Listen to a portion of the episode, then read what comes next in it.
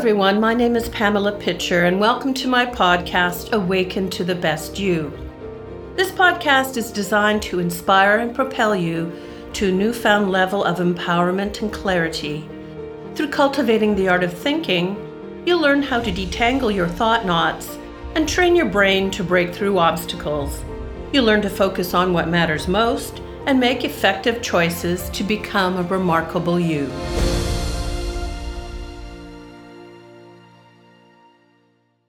And welcome to Podcast 25 Your Unconscious Mind, the You Inside of You. The inner workings of the mind. Boy, I wish they'd taught this one to us alongside reading and writing and arithmetic, history, and art back in school. After studying neurolinguistic programming, hypnotherapy, meditation, taking several self improvement workshops, and reading countless books, I now understand the importance of training our brain to think optimally. Had I known then what I know now, I can only imagine the life I could have created. In NLP, we describe the conscious mind as the keyboard and the unconscious mind as the hard drive. We akin it to a, being a computer. This metaphor tells us that what we consciously focus on programs our unconscious to get to work on creating the object or circumstance of our focus.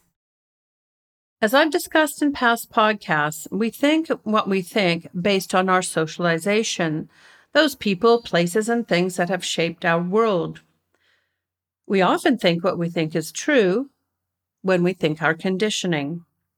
To change our experience, we need to change the way we think. An athlete who thinks they have no chance of winning at their game will never win. They have programmed themselves to fail. Whereas, if we know we will win, without a shadow of a doubt, we will win. You can if you think you can, and you can't if you think you can't. This is because of your experience has resulted in us having limiting beliefs and negative self talk then the negative is what we consciously focus on and program into our hard drive. The unconscious mind will dutifully follow your instruction of failure and negativity. And since it communicates with feelings, the result of failing will ensure that we feel bad, or angry, or jealous, or feel resentment. Whereas if we can listen to our thoughts, pay attention to what we think, and spot a limiting belief when it arises in our mind, we can stop it short and take away its power. I've given techniques on how to quash limiting beliefs in past podcasts, so I'm not going to repeat that now here. What I want for you now is to get clear on how the mind works so you can train your brain as required to live the life you want, to be successful however you define it. We strive for goals always. Whether it be learning how to make a souffle, to running a marathon, or attaining that dream job. We humans are goal oriented beings. If we can present our unconscious mind with success goals, we can become successful.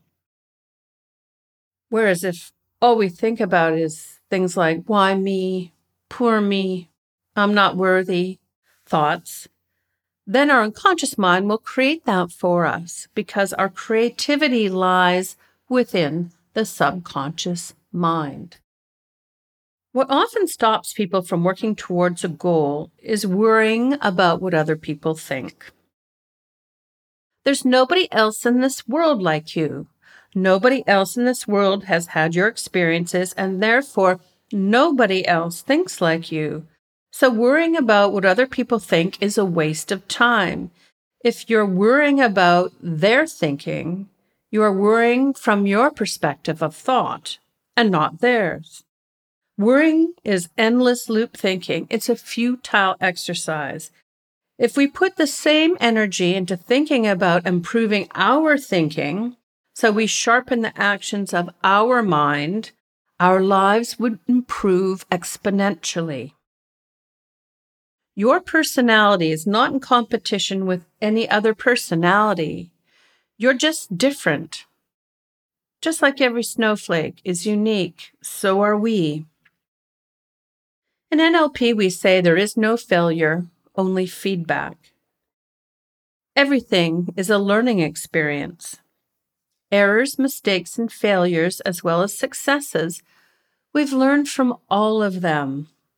Once learned, they have served their purpose and do not have to be relived over and over.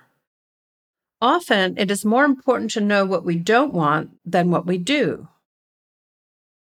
We can then concentrate on what we do want and program the success mechanism of our creative unconscious mind.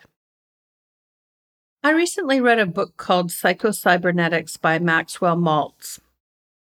I highly recommend it. It's one of the best books I have ever read on how to modify our perception and train our brain. The following is an excerpt from the book from the chapter How to Utilize the Power of Rational Thinking, Examine and Reevaluate Your Beliefs. I'm quoting Maxwell because he says it better than I ever could, I think. Or maybe that's limiting belief, but regardless, I'm going to give you some good words of his now. One of the reasons that the power of rational thinking goes unrecognized is that it is so seldom used. Trace down the belief about yourself or the belief about the world or other people, which is behind your negative behavior. Does something always happen to cause you to miss out just when success seems within your grasp? Perhaps you secretly feel unworthy of success or that you do not deserve it. Are you ill at ease around other people? Perhaps you believe you're inferior to them or that other people per se are hostile and unfriendly. Do you become anxious and fearful for no good reason in a situation that is relatively safe? Perhaps you believe that the world you live in is a hostile, unfriendly, dangerous place, or that you deserve punishment. Remember that both behavior and feeling spring from belief. To root up the belief that is responsible for your feeling and behavior, ask yourself why. Is there some task that you would like to do, some channel in which you'd like to express yourself, but you hang back, feeling that I can't? Ask yourself why. Why do you believe that you can't? Why do I believe that I can't? Then ask yourself is this belief based on an actual fact or on an assumption or a false conclusion. Then ask yourself the question Is there any rational reason for such a belief? Is there any rational reason for such a belief? Could it be that I'm mistaken by this belief? Am I mistaken by this belief? Would I come to the same conclusion about some other person in a similar situation? Why should I continue to act and feel as if there were true if there's no good reason to believe it? Why should I continue to act and feel as if this were true if there is no good reason to believe it? Don't just pass these questions by casually. Wrestle with them, think hard on them, get emotion about them. Can you see that you have cheated yourself and sold yourself short, not because of a fact, but only because of some stupid belief? If so, try to arouse some indignation or even anger. Indignation and anger can sometimes act as liberators from false ideas. An old farmer said he quit tobacco for good one day when he discovered he left his tobacco home and started to walk the two miles back for it. On the way, he saw that he'd been used in a humiliating way by a habit. He got mad, turned around, went back to the field, and never smoked again. This book was first published in 1960, and the words back then are as true as the words today. Think about all the things we humans have thought about over the ages that we thought were right, and now we know better. Things like you can see the Great Wall of China from space. Well, actually, you can't. Cracking your knuckles will give you arthritis. It doesn't. The artist Van Gogh cut off his ear in a fit of madness for a woman, is the story we were told. but it was most likely caused when he had an argument with Gauguin who attacked him with a fencing sword. It takes seven years for your body to digest a piece of gum, when actually it'll pass right through you and leave your body within hours or days. I was relieved when I learned this because I swallowed a lot of gum when I was a young girl. I've actually thought that it might be causing some blockages in my intestines as I was older. So never question that one, was just told that one. And that one was told to us that we'd stop chewing gum. You are not your habits. You are not your thinking habits. Thankfully, we humans have the freedom to choose that goes far beyond choosing what to eat or what to wear or who to love. We can choose what we think, and what we think is what we become. Sure, it takes a little discipline, but you have that in you. You gave it a go and kept repeating yourself until you learned how to walk, how to talk, how to tie your shoelaces. You spent so much time making bows, putting one lace through another and through another until you were able to tie your own shoes.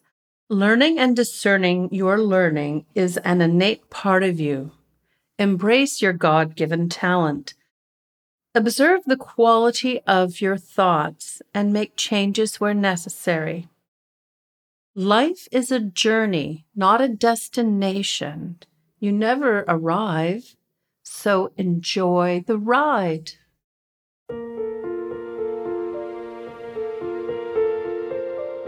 Please remember to subscribe and share across social media. I'd really appreciate that, as Awaken to the Best You is my way of giving back. The more, the merrier. And I'd also love to read your comments, so please send your feedback my way so I know how to help you the most. Thank you again. Ciao for now.